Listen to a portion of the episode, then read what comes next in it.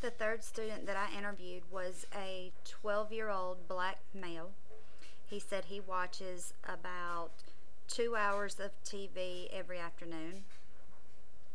He spends an hour on the phone, cell phone.